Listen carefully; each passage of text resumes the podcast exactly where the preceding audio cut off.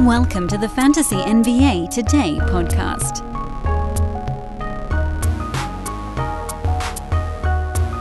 Prop up, people, with our friends over at Thrive Fantasy. Yes, it is the opening statement on today's podcast. That is how important it is for me, for Sports Ethos, to get you guys over there checking out their incredible product.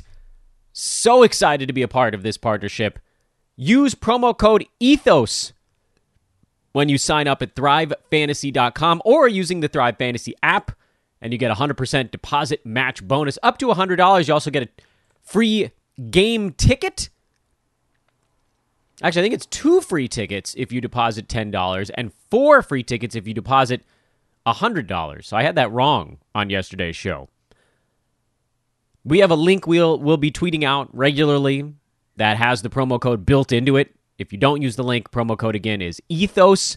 The website is thrivefantasy.com. And you guys should be listening to our DFS guys. They are going to break it down for you and get you guys winners over there with our brand new partner. This is the most important stuff. I know we have multiple partners. We got Manscaped, we got MyBookie, all that stuff. We got ExpressVPN these days. We got four partners we're broadcasting, telling you guys about on a daily basis pretty much. This is the one I want you guys checking out. You can deposit as little as five, ten dollars, whatever, just sort of explore things. Again, deposit ten bucks and you get two free entries into the twenty dollar tournaments. So it's really deposit ten and you get like fifty dollars worth of credits for the most part. So check it out. You don't need to research every player on the board. It's just the most impactful superstars, and it's props over unders. Pick 10 out of the 20. If you rack up the most points, you win a share of the cash. It's simple. It's a nice shtick they've got going there. ThriveFantasy.com, promo code ETHOS. Check them out. Welcome to the podcast, everybody. This is Fantasy NBA Today, a Sports Ethos presentation. I'm your host, Dan Besbris. I, uh, I hope all of you guys, and this is something we have been doing kind of a bad job of as well, reminding you that Ethos Fantasy BK on Twitter should be your starting point for fantasy every day. It is the best blurb feed in the industry. It's not close. It's not close. The gold standard for many years, Rotoworld, NBC Sports Edge. Sports Ethos now faster. Just as much analysis and faster. That's what you want. The fastest one is Fantasy Labs, but no analysis. So, yeah, you get a, an update like, you know, Nerlens Noel expected to play. That goes out. There's no fantasy analysis there. Doesn't tell you what to do with it. Devin Vassell, doubtful. No fantasy analysis. If you want the fastest feed with analysis, so it's doing all the work for you, it's Ethos Fantasy BK. It's Sports Ethos's fantasy basketball feed on Twitter. I've been telling you guys you need to get on Twitter. That's one of the feeds you got to follow. Please do follow me as well at Dan Besbris. It's a weird day today because we've got a truckload of games tonight. It's a 13 game Wednesday. I think. I might have miscounted that. It's a ton. After a three game Tuesday. So let's zip through Tuesday's card. And then I got a request from some of our premium subscribers on a topic for today's show. And we're going to go ahead and do it. Easy enough. And I'll tell you about some of our other partners as we weave our way through the card. Brooklyn beat Dallas in a comeback. James Harden nearly triple doubled. He's basically been James Harden. After a slow first week and a half, he's now number seven on a per game basis.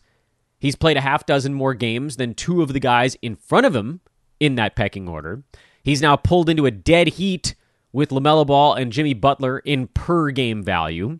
By totals, he's number five. I think I already told you there were two guys in front of him he had passed. And by the time LaMelo Ball's uh, COVID absence is over, Harden will be in front of him. Kevin Durant getting a night off. Harden might be in front of him after their next ball game this evening. The only dudes he's not catching right now look like Jokic and Steph. And Jokic did miss a handful of games. He was actually in front of him by totals. Uh, Anthony Davis, oddly enough, moves up the board enough, actually moves past. It's a weird thing. Harden is on a per game basis, he's like uh, just ever so slightly behind. So I was uh, fudging the numbers a little bit there. So by totals, he moves up into a dead heat with these guys. Uh, and Anthony Davis is is Anthony Davis is number two by totals right now, which kind of blew me away. He's still not even hitting his jumpers, and he's number two by totals. Mr. Brittle has played in 24 games so far. But anyway, this is a segment on uh, the Brooklyn Nets. So Harden, that, you know, if ever there was fear, it is now gone. Kevin Durant, Lamarcus Aldridge sitting out their game this evening, which means Nicholas Claxton should see a nice bump in minutes. He actually played 21 minutes yesterday. I still don't like Claxton. I know that I'm sort of the weird one there, and all the other fantasy analysts are saying, look at what he could do he he's a free throw disaster, and he's gonna get to the line because he's gonna be cutting. He's gonna be rim running in James Harden, Nick Claxton pick and rolls. So he's gonna get free throws, and it's a weird thing. He's actually not as great in steals and blocks as we would sort of imagine given his activity. He's fine. He's not bad at them, but there isn't that intense upside of guys that can do the big man stuff and then just pile up defensive stats on top of it. So I'm not that interested in Nick Claxton. The guy I'm interested in in a fill-in role. Well, first, I think DeAndre Bembry does probably get more minutes tonight. He played only 14 yesterday. He's been moved into the drop category since Bruce Brown started making noise. But more than anything, James Johnson. That's the name you guys know it was coming. You knew it was on the way. He had five fouls in 25 minutes in yesterday's win over Dallas, but 12 points, 4 boards, 4 assists, a steal, a block, 2 three pointers. He's always been an across the board fantasy guy. He's had issues with his free throw stroke throughout his career. That's not going to be a big winner of a thing. But if he gets minutes, he does stuff threes, points, boards, assists, steals, blocks. It's pretty rare that you can get a guy, and he's not usually all that bad in field goal percent either. He's not good in free throw, but now you're talking about potentially eight out of nine categories, and not a punt free throw guy because he isn't going to take all that many. I like James Johnson a lot as a fill in. And I wonder, by the way, when I say a fill in, I always think of tefillin. My Jewish listeners are probably going to start to hear that now. Um, the interesting thing about a guy like James Johnson is that, and I need to come up with a terminology for it. Last night, I, I started to wax poetic on Twitter about all the different kinds of streamers James Johnson is a potential streamer with benefits. He falls into that department, not because of the Durant and Lamarcus Aldridge injury, but because he'd been coming on anyway. He fills a different role for Brooklyn than Bruce Brown did or DeAndre Bembry. Bruce Brown, DeAndre Bembry, those guys can't space the floor at all. They are also, I would argue, pretty undersized for the power forward spot, although Bembry can he can get away with it a bit easier than than Bruce Brown can. Brown is small. I mean, he was a wildly undersized power forward. It's not even clear that that's the position he was playing. That's just the designation he was getting in some on some websites. Bembry's playing power forward. He and Kevin Durant are sort of a a, a pair, but he has no floor spacing ability. He's a terrible free throw shooter. So yeah, you get some rebounds, you get some steals, but from an overall basketball standpoint, he makes very little sense. James Johnson is more of a ball mover who can somehow, I mean, he's not terrific at it, but he can actually space the floor a little bit more than Bembry, more than Bruce Brown, which is saying something about the lack of spacing that this team actually has right now. Because James Johnson is not a guy who's known for hitting his three point shots either. In fact, if you go throughout his career, his his maximum attempted was about three and a half five years ago. But throw him out there for a full complement of minutes, and you might get him back up into that three attempts per ball game range. In fact, the game log for James Johnson is actually really interesting and particularly telling. Is there enough left to do when Harden and Durant are healthy? Is to me the only question that's not yet answered. In this most recent ball game, the answer was yes. Now he also shot five for seven, so the scoring was better. Previous game, he shot five for six after a night off in between, so the scoring was better in that one as well. You can look at the game log for Johnson. Anytime he clears 25 minutes this year, he's put up a pretty nice fantasy line 17, 10, and 4 with a block and a 3. That was November 19th. Next ball game, three days later, nine points, five boards, five assists, two steals, and a three pointer. Again, bad free throw shooting. Then he dipped under 25. Then he came back up over it. 27 minutes, six points, six boards, a block. Not as great in that one, but teetering on it. Few assists or a three pointer away from being salvageable. And then each of the last two ball games 11 6 and 1 with a block. And then yesterday 12 4 for a steal block and two three pointers. Is there any real ceiling here? Hell no. No, he's not going big. But if he does start to grab this job, there's a wacky universe where he ends up as the starting power forward on this team. If they start to really like what he's doing, and then you're talking 26, 27 minutes a game, at that point, you'd have to add him. Right now, I don't think you do. The reason I called him a streamer with benefits is this is a night where he put, could potentially go big with no Durant and no Aldridge. Then everybody will pick him up after tonight, and those folks might get super lucky because maybe he just sticks after that. Maybe he just takes the power forward job from DeAndre Bembry and never looks back. But nobody picked him up. The people that the, the casuals, if you want to call them that, they're going to pick him up because they see him having a big ball game tonight, filling in for two of the Nets' larger players who are sitting out with rest. They're not picking him up because they've seen the trend line. They'll be picking him up because of the one big game. Don't let those folks get lucky like that. If you're interested in a high floor, low ceiling type like James Johnson, who's again ranked near number 300, so they're like no one is fighting you for him today. You're going to want to do it before this evening's ball game, even if you don't start him tonight. He's available in every single one of the leagues that I'm in right now, and I'm in pretty damn competitive leagues. So again, this is not a fight and I'm sending you like racing to the waiver wire for. It's far from it.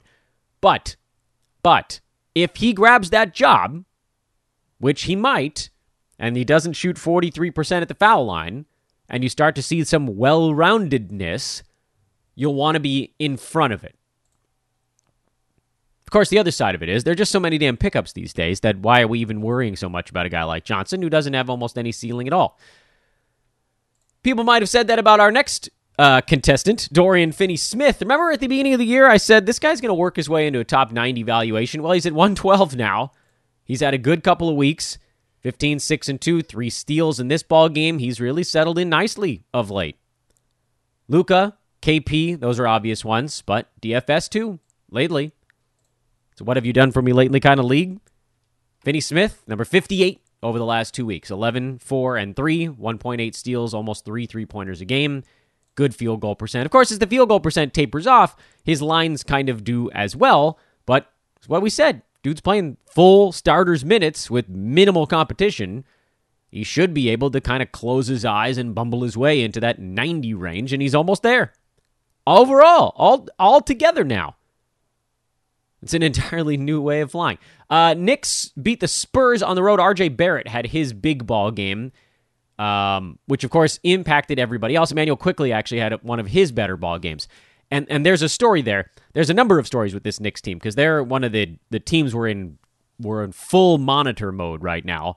First of all, Mitchell Robinson, Nerlens Noel flipped Nerlens into the starting lineup, played more minutes than Mitchell, but did way less.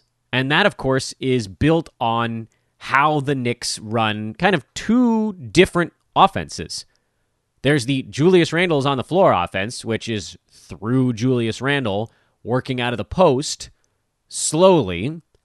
Everyone else get the hell out of the way, space the floor. If you're the center, try crashing the glass, hope for the best. You're not going to get to do anything. And then there's the second unit offense, which is running. Derrick Rose tends to run. Immanuel Quickley tends to run. Obi Toppin tends to run. So you throw Mitchell Robinson in that mix, and suddenly you've got someone now who can rim run every time down the floor. Get on skates on defense, play faster, get steals, get blocks. When they announced the switch, my first thought was, damn it, Mitchell Robinson's minutes are going to take a pretty big hit. But his per minute production out of the second unit is likely to be much better. And we saw that on full display yesterday. Robinson had perhaps his best game of the season 11 and 14, two steals, three blocks, it's been at times kind of a rough year for him, and yet somehow last two weeks he's in the top 80. very slowly working his way up the board. He's number 113. He's right next to Dorian Finney Smith, who we just talked about. And uh, for Robinson, like, you know, he's he's one shot attempt per game, basically, away from being a solid fantasy contributor. And if he starts to block more shots in that second unit, well, then the sky's the limit. Because you get up and over two blocks per game, and you can walk into top 75 value. You don't have to do anything else. So Nerlens Noel, yes, he's a start, quieter game, and he will have quieter ones in the starting unit because that's just what the starting center does for the Knicks. But Noel playing 25, 26 minutes a game is a must add, must start guy. And then Mitchell Robinson, who there was a lot of fear might actually end up being better or at least the same in this backup role. Great. Two centers, start them both. Uh, in terms of the other guys, Alec Burks is still the easy one. He's just coasting along, played big minutes, got a bunch of shots, doing his thing.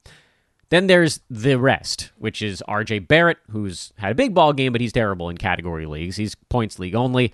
Derrick Rose, uh, Evan Fournier, and Immanuel Quickley. I've said, and I will maintain that I don't trust Quickley on the fantasy side. You look at this ball game, and this is sort of the best case scenario. Gets a steal, hits a couple threes, makes some free throws, doesn't completely ruin you. Five for 12 from the field, not a complete disaster on the field goal percent side. And five rebounds, which is pretty high for him. Again, they had they had 52 rebounds in this one. This ball game had a ton of possessions in it. That's also on the high side. So if you're worried about Derrick Rose, I say probably don't be he's only going to be this pedestrian when both RJ Barrett and Immanuel Quickley are having positive impact games. If either one of them shows a sign of slippage, Rose gets a chance to do a whole bunch more. This was just that type of game. So I still like Derrick Rose as my favorite of those other guys. Um, we can probably move Fournier back behind Quickley because what we're seeing here is that Evans' game with New York is is pretty much built exclusively on making three pointers. He's not doing almost anything else. That's not good enough, and that's you know that's a similar story to Immanuel Quickley, frankly. Although with Quickley, at least he's a uh, a very good foul shooter, and he's going to be a bit more assertive, I would think. And then R.J. Barrett, if you're in a category league, he's got almost no chance because you know this this ball game was as good as it's going to get. It's a sell moment. Points league's fine. That's a it's a different scenario, but this is that's a category league setup. Burks is the only one who's obviously above the cut line. I think Derrick Rose will end up above the cut line when everything all levels out. Uh, Quickley, probably more a streamer type. Fournier, maybe even a little bit below that. And then Barrett is uh, very much a different settings kind of basketball player. On the Spurs side, there's little more than celebrating Derrick White's ascension into awesomeness. Because, you know, I admit I started to get a little bit worried on the Derrick White front because I was so damn high on him during draft season and he got off to such a miserable start this year. But the shot is starting to come around. He's up to 40.5% from the field overall in the year, which still has him in the 60s but again, this is very much a what have you done for me lately kind of thing. And Derrick White, last two weeks, number 48. Still only shooting 41% over that stretch. Over the last week, 57 in the 40s, same kind of thing. Uh, you guys probably get the picture. This is a guy who's trending towards the top 50 type of year. Once you wipe out the really awful early season shooting displays, scores, boards, assists, steals, blocks out of the guard spot. If he has a week or two where he shoots 50 or 55%, oh my goodness. Keldon Johnson uh, hurt his ankle in this ball game. There wasn't a, a supremely obvious pickup to take his place. I didn't like Keldon anyway. Doug McDermott probably gets a few more shots, and then they'll split it up. You know, you'll see Lonnie Walker. If he gets hot, he'll play a little bit more. Bryn Forbes. Blech. And the Lakers played arguably their best game of the season so far. Anthony Davis was solid. LeBron was solid. Russell Westbrook was solid. Um, and you got a pretty good look at, at what they can do when offensively things are clicking a little bit. I thought they actually missed a few easy shots as well. Boston's defense really let them down. Uh, Westbrook got to the rim repeatedly. Anthony Davis was just going around Horford and the Time Lord. This was what the Lakers were hoping for, and they played a little bit better defense. One thing that I would have liked to have seen Boston do was exploit the Lakers switching pick and roll defense a little bit more. You've seen a lot of teams just get the switch and then attack it. It creates a lot of isolation ball if the Lakers don't double team, but you know, we've seen Malik Monk and Talen Horton Tucker and Wayne Ellington. Those guys have gotten picked on repeatedly over the last couple of weeks. That said, someone on a podcast somewhere, his name was Dan, the podcast was called Fantasy NBA Today, said the Lakers would be 13 and 12 after 25 games. Remember when I said that in August? I told you everybody was going to be in a full blown hair on fire panic, also. It was so easy to see from a million miles away. I wish there was a prop bet.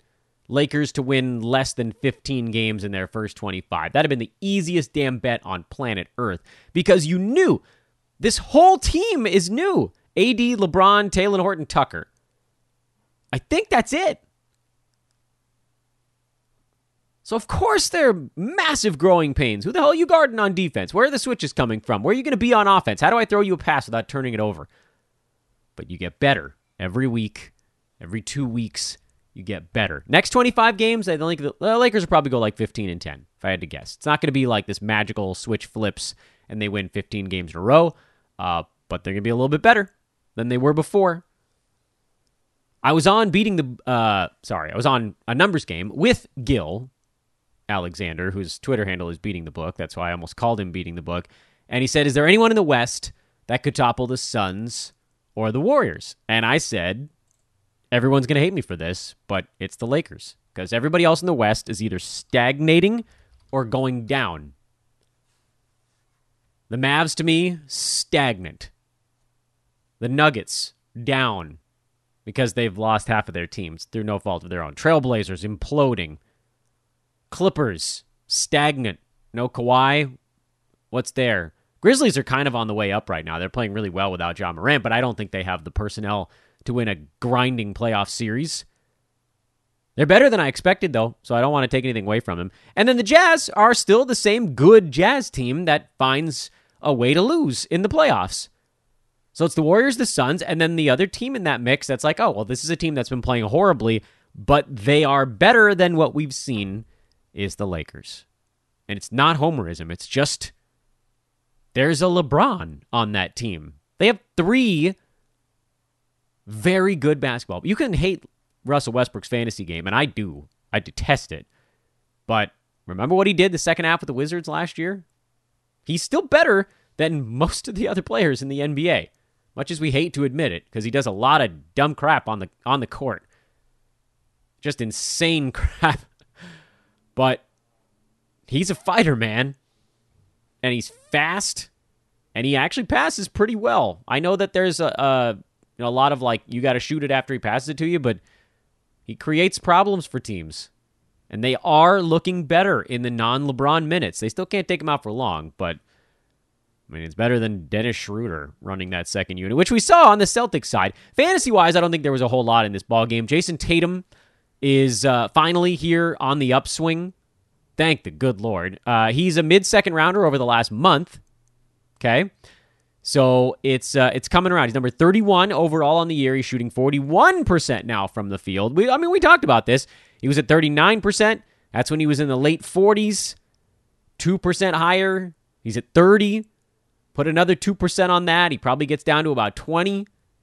So here he comes. He's still only at 82% free throws. That's a, usually a thing that's a big elevator for him. If the free throws get up to 84, 85, and the field goal gets up to 44, 45, and the points go with it, because remember, the scoring won't be 25 and a half if all those other things start to go in. It'll be 27, 28. Three pointers will go up a little bit. Steals probably come up a little bit. He'll just walk right back into that turn area value. That was again maybe the easiest buy low in in our lifetimes. Uh, Talen Horton Tucker had a better ball game for the Lakers. Played 35 minutes. He goes from being really interesting to just unwatchable. Like it still makes a ton of young player mistakes if you watch Laker games live. Uh, but this is about as good as it's going to get. you, you know, he, he, took a bunch of shots, which is great. You know, volume wise, that's good for fantasy. But he doesn't hit three pointers. Steals and blocks aren't usually anywhere near this good. Um, doesn't usually assist all that much. The rebounding was high in this ball game. His his free throw percent is not very good either. It's really hard for him to stay above the cut line. Streamer and Dwight Howard to drop because if he's not starting, which I don't know that he will against teams that don't have a big opposing center, then there's no point in holding on there. Carmelo Anthony's been a drop for about two weeks since he's cooled off, and Malik Monk falls into that streamer department as well. We're lucky, I think, with Malik to get as much as we did yesterday because he just wasn't as involved. They didn't need him as much. Superstars did the stuff. With a giant card on the way tonight, I wanted to address a question that I got in our premium Discord, which I don't know that I've talked about enough on this podcast lately. If you guys want access to uh, the best pros here at Sports Ethos, including myself, I'm generally sort of on shift every Monday to get you guys ready for the week. Just get a fantasy pass. It's $4.99 a month. You can turn it on and off whenever you please. We're not in draft season, so it is very much a month to month membership turn it on, check out our Discord. You got to hit up uh, me generally for a code to get in there because it's premium members only. And then you can just ask questions. There's an Ask the Pros thread. Someone monitors that every day. You get questions all, for all of your fantasy teams. It's, it's effectively one on one help from folks that stare at this all day. Again, myself included. Check out a fantasy pass over there. Get it going, man. But anyway, the uh, the question I got was Dan, can you dive back into the streaming discussion a little bit? And I thought, all right, well, surely there'll be a day coming up where we don't have a whole lot of other things to to deep dive into. And today made a lot of sense with only three games yesterday. Tomorrow's show we'll have 13 games to recap, so that'll be built on that. Friday's show, um, will be week in review, and you know if there are a bunch of pickups and stuff like that, we'll we'll roll that all all together. Um, and it got me thinking last night, and it's why I sent out those the three or four tweets on just kind of this this the idea of streaming. Because it, it really means a lot of different things. And I thought maybe we start from the end and work our way back towards the beginning.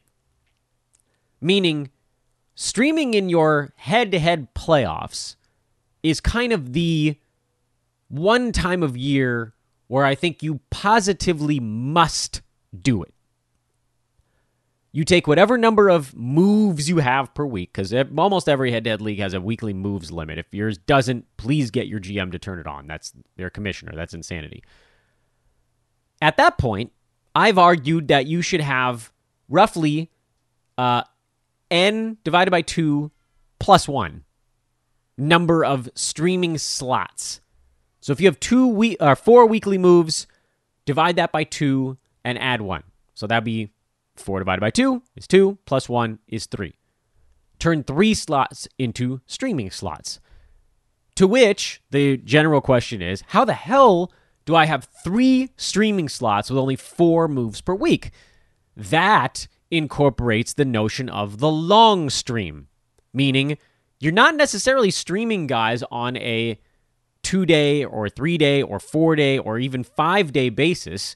Sometimes you might stream someone for a full seven days, rarely longer than that, but sometimes that's rough. I mean, it's usually last year we had some weirder ones that went a little longer because teams were getting games postponed and then slotted back in in a, in a very difficult up and down stretch. But this year, assuming we don't have any games postponed, the best possible stretch for a team, well, best possible is, is a back to back, a game per day for more than one day.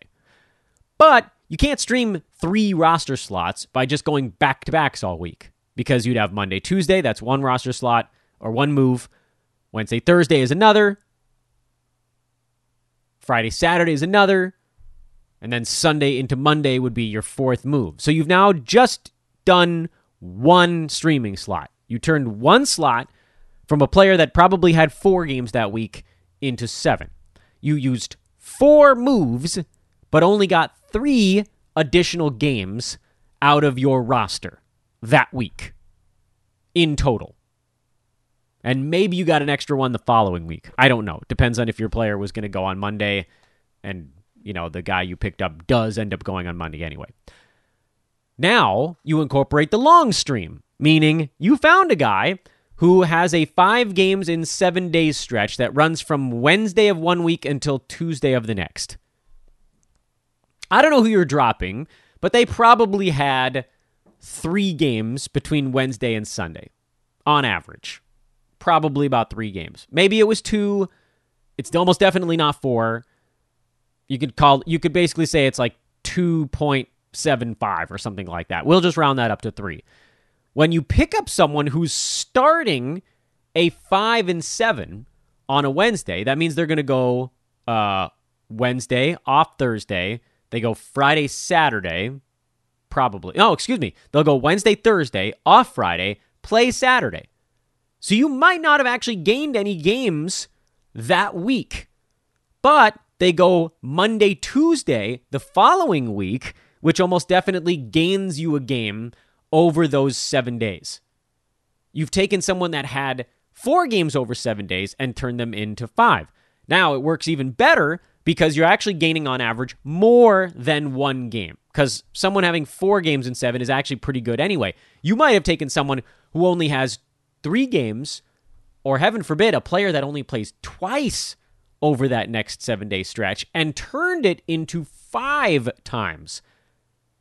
So on average, there, you're probably gaining more like 1.75, one, one and a half to two range games with one roster move. You've only used one of your four moves, and over the next week, that's how you should always be thinking. What am I going to get out of the next week from this roster move?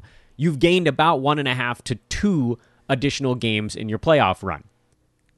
Unfortunately, there aren't usually enough, and again, last year excluded because of all the weird postponements, but there aren't usually enough teams or streamable players on those teams to where you use all four of your weekly moves on someone headed into a five and seven. We got to do that last year, and that actually allowed us to stream like probably as many as four slots per week because you could just use every one of your moves to set up the next five and seven boat.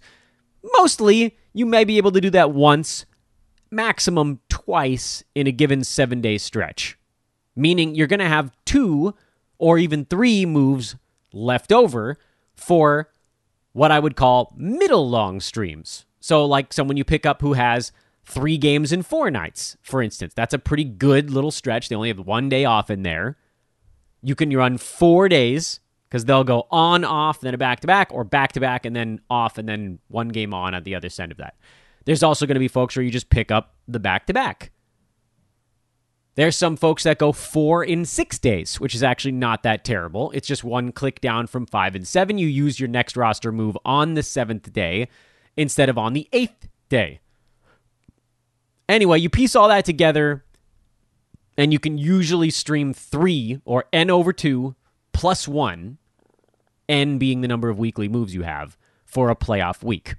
Okay, roll the calendar a bit earlier now into the regular season what does streaming mean? I don't think you need to be looking for five and sevens during the regular season. I think you are actually a bit more uh, constrained by having, and this is head to head, having moves available in case someone with rest of season appeal pops up. Like, think if you had used all of your moves by Friday of two weeks ago and then we had word that Alec Burks was moving into the starting lineup, and you didn't have a move left to pick him up? That's a season changing whiff simply because you were streaming too hard the first four to five days of your week. So you can't go all out like that. I think during the regular season, you should pretty much just have one streaming slot. You should turn one streaming slot from a three or four game week into like a six game week and then save your other probably two out of four roster moves for things that are impact moves for your team. Someone that got hurt, get, gets hurt for a long time. Maybe you can't put them on IL if it's full, whatever it turns out to be. You want to have those moves to kind of cover your butt. So that's why when we talk about someone who's a head to head streamer, it actually means a number of different things. A head to head streaming player, actually, I guess it doesn't mean that many different things, fits either in the regular season or in the playoff mold. This is someone who, over whatever length of time you're streaming them, could pop off for above 100 level value, but you're not that concerned about it because basically what you're saying is I'd rather have this guy who plays four times in six days at what'll probably be about a top 115 clip than hold on to this other guy who's top 90 but only plays two or three times during that same stretch of games. Having the one extra game is more important than the difference between a top 90 or a top 110 type of player. Those guys just simply aren't separated by that much. It's a much bigger deal if you're comparing a top 115, 110 guy to like a top 50 player.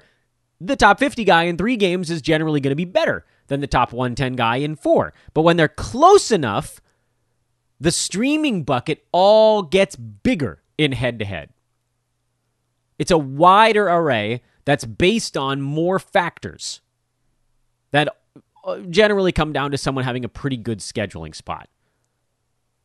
There's also what I would refer to as a roto streamer, which I think when you hear the term, what pops into your head is is Dan talking about someone who's just good in a lot of categories? Actually, no. What I'm talking about is I'm talking about someone who would be worth playing in a games cap format. So maybe I shouldn't call him a roto streamer. Maybe I should call him a games cap streamer. What that means is I'm not actually that worried about how positive their schedule is. I want someone in that type of mold who's who I believe is going to be a top 75 play for that night. So a games cap streamer is basically the shortest possible unit of stream with the highest possible upside. Let me try to give an example of uh, all the different types of that we've just been talking about. So if we were to look at a team's schedule and crap, I don't know. I don't know if there's a great example happening right at this exact second. Um, but if you want to look back at, say, like last year's playoffs, because they happened all the time, for head to head, finding someone who is in the middle of a five and seven, that's not that helpful. I mean, I already told you guys that uh, earlier in this discussion. Uh, let's see. Today is December the 8th. What's going on here? You guys are just going to have to listen to me sort of rifle my way through a board or through a sheet here. Uh, so let's see. What the hell team is that? Denver has a back to back today and tomorrow with a game on sort of a, a light Thursday. It's actually part of three games in four nights and four games in six nights, but, you know, not like that overwhelming. Uh, other teams that are going three and four. Oh, hey, here we go. On Friday, the Houston Rockets actually start a five and seven stretch. Okay, so all these guys that I've talked about really not liking on the Rockets, they all become kind of interesting because you make one move on Friday, uh, and you don't have to worry about it doing anything with that player until the following Friday. So someone like an Eric Gordon, who's been extraordinarily annoying over his entire career, probably has streamer appeal in head to head leagues because he just plays every damn day and you want to rack up numbers in your head to head. In Roto, I could not care less about the players on the Rockets that are about to go in a, a 5 and 7 stretch. Could not care even the tiniest bit less. In Roto, by the way, there is a team in the middle of a five game week, and it's the San Antonio Spurs. So they would this would have been a good discussion to have on Monday on the game's cap side, or what I've referred to uh, on Twitter and even on the podcast as a roto streamer, I'm looking for someone who is an immediate powerhouse fill in. And maybe the best example of that is Dennis Smith Jr. And maybe that's not a great example because Anfernee Simons is actually questionable for the Blazers' next ball game. So if he plays, then he actually becomes the best example of that the the Roto Games Cap streamer is almost always an injury replacement or some other like next up kind of guy. where someone who, when they're not in this whatever advantageous spot, they're more like a head to head streamer or even ever so slightly behind that. So, like Anfernee Simons was what? He was like top 150 type of range guy prior to Lillard going down, uh, 160 range. So, he wasn't even really streamer level, but you take the guy out of the lineup that's immediately in front of him, who also happens to be a superstar in Damian Lillard. And Simons not only sees his minutes tick up, he, he would go from likely playing 21, 22 minutes a game, 20 minutes a game to about 32 or 33, but you actually also see his role increase. So it's this like the line actually curves up as opposed to with most most guys as their minutes go up, their production levels off a bit over time. Like they, they do a ton with their first 12 minutes and then everything levels off a bit.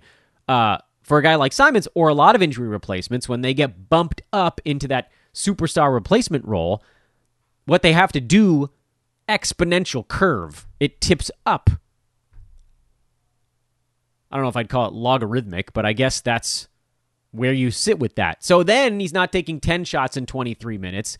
He's taking, you know, 15 in 30 minutes. He takes 50% more shots, but his minutes only go up by like 33%. His assists go up by more than 50% because now he's a primary distributor in addition to just being a scorer on the floor. So those are the kind of guys you look at as the games cap streamers. This might only last one game with Dennis Smith Jr., if we want to pivot back to him. If Simons is not back tonight, Dennis Smith Jr., not a great head to head stream because we don't even know. It's it's 1:30 in the afternoon Pacific time and we don't know if he's even going to be streamable tonight. If Simons comes back, he's not. If Simons comes back, Dennis Smith Jr. isn't usable in any streaming fashion. It's why he's not a good head to head stream because you don't want to use a weekly move on a guy who might not pan out. But if, that's the thing about the Games Cap stream, there's sort of this if. It's like a, a, a logic problem. I don't know if anybody took a logic class in college. That was a, hey, what's this moment for me? And then it ended up being kind of fun. If P then Q, effectively, if Dame is out, and if Anfernee Simons is out, then Dennis Smith Jr. becomes a really cool games cap streamable guy. But if either of those first things is not true, Dennis Smith Jr. is no longer a streamable guy. We could go through the contrapositive on that as well. Yeah, I know. Weird podcast today. The point is, you should get ExpressVPN. Not going to do that to you guys. That's messed up. Uh, but I am going to tell you about them in a minute. The point is, Gamescap streams are all about short term supernova opportunity. Head to head streams are all about schedule, maximizing the total you get out of someone over some stretch of time. There's a time element. In Gamescap, the time element is insignificant. If Dennis Smith Jr. lasts two games as a big time streamer, that's great. That's great. That's just gravy. But again, when you're in Gamescap, you want every one of those games you use to be someone who pushes the boulder forward. That's what you're always hunting for. I don't give a crap about some dude like Reggie Jackson, we've talked about forever. Some dude who can just chill in the 120 range the whole year and have, you know, good health and all that stuff and shoot terribly from the field. Uh, and in head to head, he ends up being a much better value than he is in Roto because durability matters in head to head. You want someone who plays all four of their games in a given week. In Roto, I'd rather have somebody who plays three out of those four games, but puts up big numbers in the three because in the fourth, I can go find someone else. Especially at the end of the year when ish gets real screwy. But um, but seriously though, you you guys really do need to get ExpressVPN, and I know I do a lot of pushing. I'm pushing on this podcast today. Thrive Fantasy, easily the most important thing I told you about on today's podcast. Please do take a second, check that out. There, it's so much fun, and you got a chance to win money, and it takes so little to get going. You know, $10 deposit using promo code ETHOS. You get that extra $10. You get the two $20 game tickets. So it's actually more like 60 bucks. To deposit 10, you end up with like $60 of play money on the site. 20 of them are real money and then the tickets that you have to use, you can't cash those out. So definitely Thrive Fantasy and then also ExpressVPN. We want to make a really nice impression on them as well. Um, we had a good campaign with them um, last year, and I'm excited to do that again. I know a number of you guys were waiting on us getting another coupon code so that you could get ExpressVPN this year, uh, and then use League Pass to view teams that previously you'd been blacked out from. That I think is probably the most common way we see it used here in NBA circles. So, happy holidays, everybody, from ExpressVPN. Tis the season of giving, but stop giving your data, your personal information to your ISP. Screw them. Get ExpressVPN. It's one click. They protect your information. So your ISP can't see every damn website you visit. So they can't tailor every ad to you. So they can't sell your information to third party advertisers. They make truckloads off of the websites you go to. That information means everything in the world of advertising. Don't be their guinea pig. Don't let them watch you. Do the things you want to do on the internet without fear. Privacy from ExpressVPN, and you can get 15 months of membership for the price of one year. So a bonus three months tacked onto your membership. Go to expressvpn.com slash hoopball. Yes, it's the old code. expressvpn.com slash hoopball, H-O-O-P-B-A-L-L. Holler at me if there's any issue with the code. Again, we're trying to get these switched over, but they haven't been yet. expressvpn.com slash hoopball. Protect your privacy. Watch the teams you want to watch. Do the things you want to do on the internet Thank me later. It's so easy. It doesn't slow down your internet connection, and it really is. You fire up an app, and it's one button. You just turn it on, and you can pick where you want to be. Like I signed on in Toronto. I don't live in Toronto. That's your show. I hope the streaming guide was somewhat useful for you. Tomorrow, 13 game mega recap. I am Dan Besbris at Dan Besbris on Twitter. Again, follow Ethos Fantasy BK, the best blurb feed in the industry, and check out thrivefantasy.com as well. Enjoy the big night in the NBA, and we will talk at you again tomorrow. Later.